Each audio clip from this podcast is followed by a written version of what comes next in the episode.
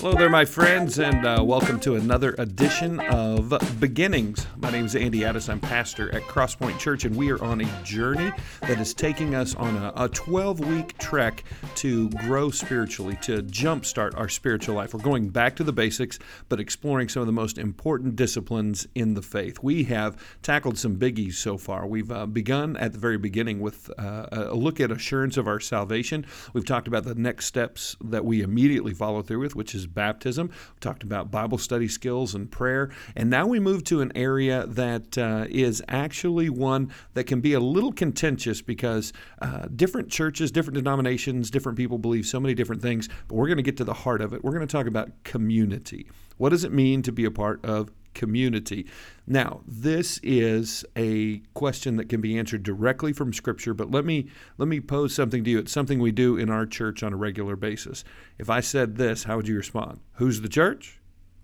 Many of you would say we are, because if you've been at Crosspoint, you know that for us, the church is not an organization, it's not an institution. The church is the people. So when we think of the church, when people say they don't believe in organized religion or they don't like the church, uh, we have to redefine it because for us, the church is the people. It's about the people, it's relational. The reality is, if you say you go to church, but you don't have any interaction, uh, then I would really challenge whether you've gone to church or you've actually just gone to an event.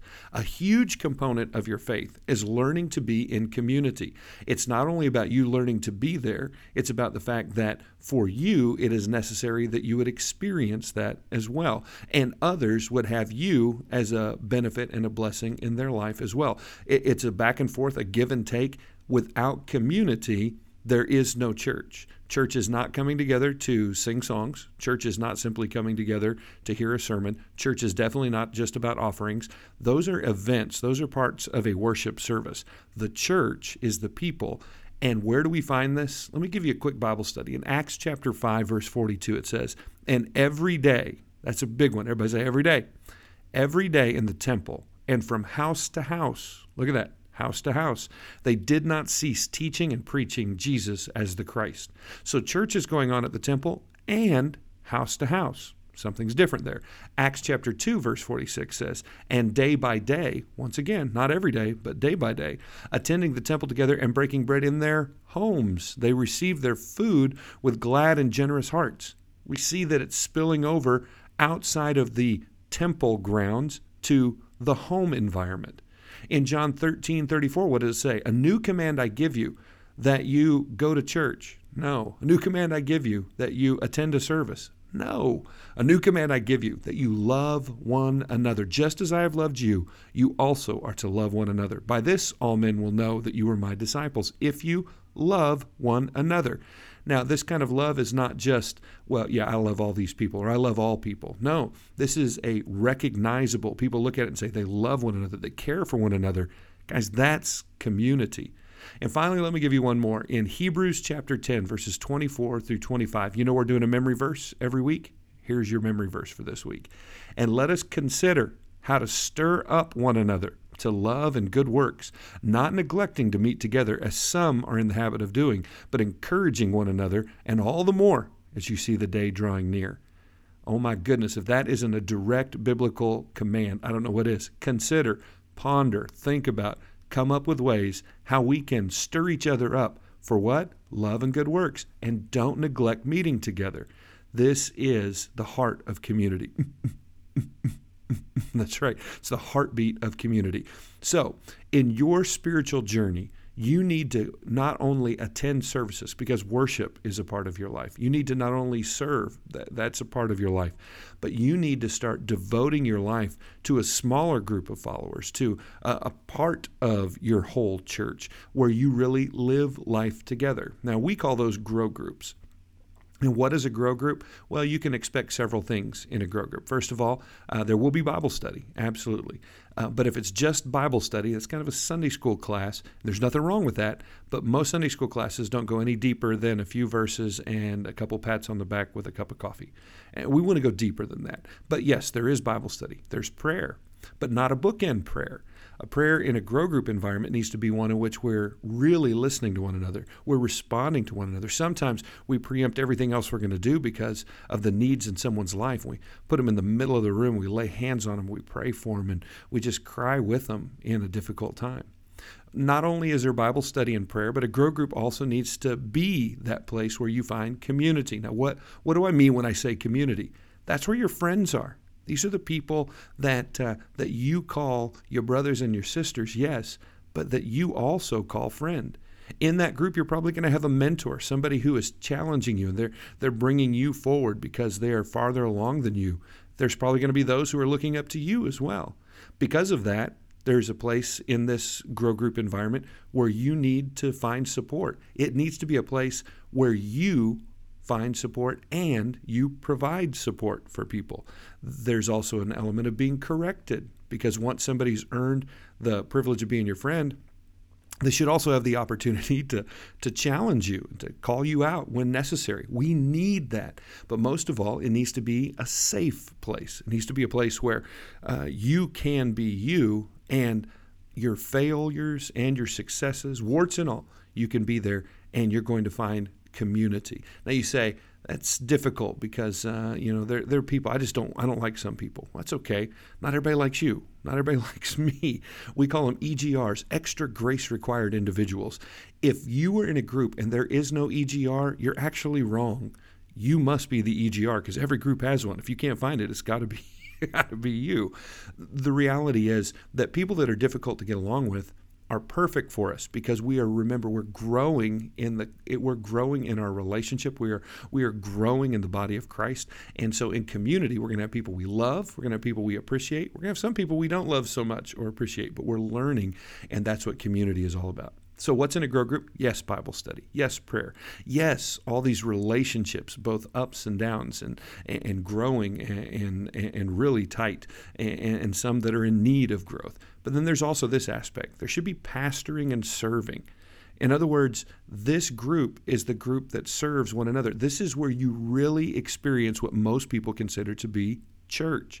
Now, in our context, we say that you have to grow smaller if you're going to grow larger as our church has grown from you know a small 120 some people to about 3,000, the reality is that there is not enough money in the world, nor enough energy, nor enough talented people all to be on staff to take care of all the pastoral needs, and that's actually a good thing.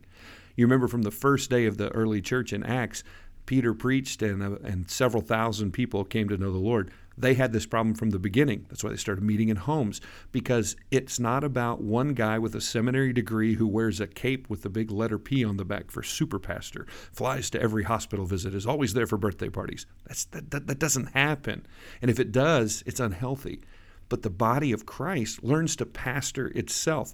That there are people with the gift of compassion and mercy and shepherding, and, and as they are there, we grow smaller so that those family units, those cell groups or those grow groups, can become pastoral and serve one another. Also, eh, they not only serve one another, but those groups get together and they form the hands and feet of the church. They will serve the community. They'll serve in the church together as a unit. They become like a, family, a home away from home. We've said often that um, if you opt out of Grow Group at Crosspoint, you're opting out of pastoral care because there is no way to cover all the needs if you're not willing to be a part of what we consider to be the fundamental element of the church, which is grow group. So, yes, what's in a grow group? Bible study, prayer, being in community, pastoring, serving. And here's my favorite part it's the most enjoyable part. It's, it's living life together. It's it's who you hang out with for the Super Bowl party. It's uh, it's the people that get your Christmas cards uh, because you want to send them. It's the ones that when when you have an up, they have an up with you, and when you have a down, they have a down with you. When you put all these things together, Bible study, prayer, being in community, pastoring, serving together, living life together, do you know what that is? That's disciple making.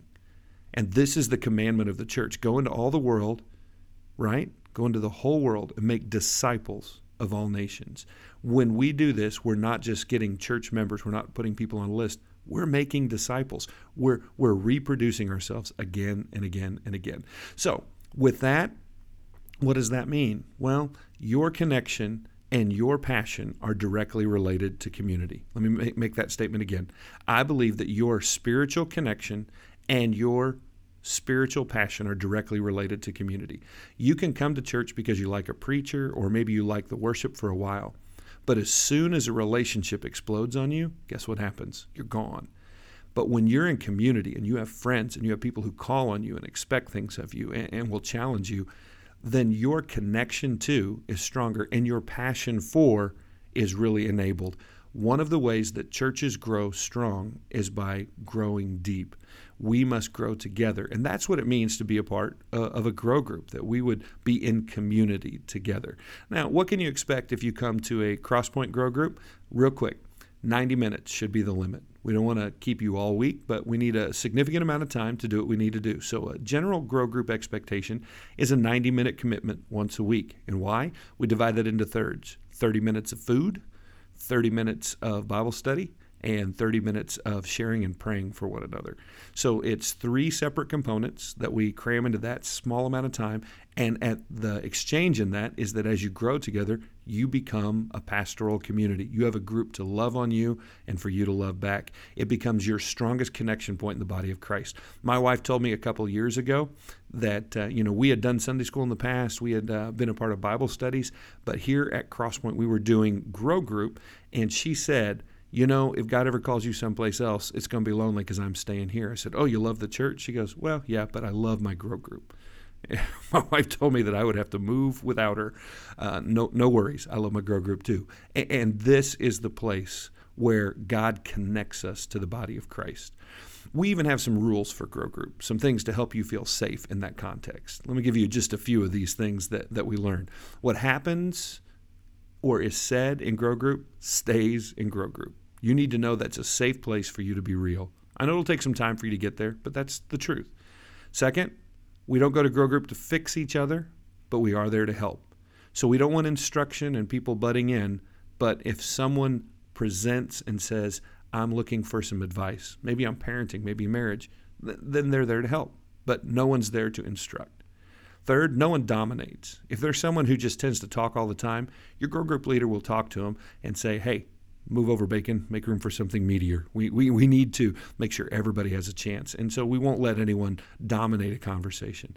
Next, there are no dumb questions. People are coming into the faith at various levels. You may not know diddly squat about where something is in the Bible, or there may be something that's so far beyond you, but you think everybody else knows. Don't worry, there's no dumb questions. We have an open chair policy. What does that mean? We're always open to guests. We want to continue to grow. And finally, how about this rule? We commit to resolve conflict biblically.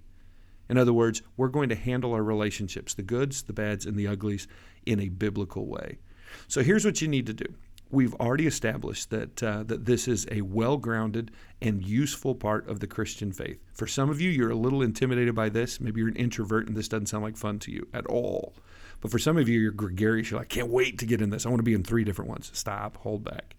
Let me tell you, here's what you need to do. You need to, first of all, agree that this is a biblical command. We need to decide before we take another step that being a part of community is a biblical command. Remember all the scripture I read at the beginning. This is God's plan for the believer. Next, you need to either jump in or sign up. What do I mean by jump in? You may know of a grow group. You may have a friend who's already invited you. You may know where one meets. Well, just show up. They're waiting for you. That's the whole purpose of those. Or if you don't have a clue where one is, contact a staff member or turn in one of your communication cards at a weekend service and you will and just say that you're interested and somebody will connect with you. They'll invite you so that you feel a, a warm invitation to be a part of a grow group. But third and probably most important is this revolve, resolve to stay in. D- don't say i'll give it a try. It's not give it a try. What you need to do is say, I'm going to do this because it's biblical, it's necessary, and I resolve to stay in this place. I will be a part of Grow Group. Why? Because it's not if, but when when there will be conflict. It's not if but when you'll be irritated. It's not if but when it will be inconvenient. It's not if but when it will be no fun that week. Just remember, you have to resolve to be there because it's a biblical command and it's how God is growing you. He's rubbing your rough edges off. And there may even be a night uh, or a, a meeting or an occasion where you say, I got nothing out of that. But you would not believe that your presence, your smile, your prayer, your comment is exactly what someone else needed on that occasion. And why is that important? Because we're a part of the body of Christ and we are a community. So this may seem like just an add on or something that's being asked of you that's unnecessary, but it's so not true. Being in community is a biblical command because it's how God chooses to create his church. The church is not a meeting on the weekend, the church is the people. Who's the church? That's right. We are the church, and we need to be investing in one another and living life together. My prayer for you is that you would take this commitment, agree it's biblical, jump in or sign up, and be resolved that you're going to be a part of community. God will bless that. I know it. I can promise you that because it's in His Word. God bless you. Have a great week, and we'll see you next time on Beginnings.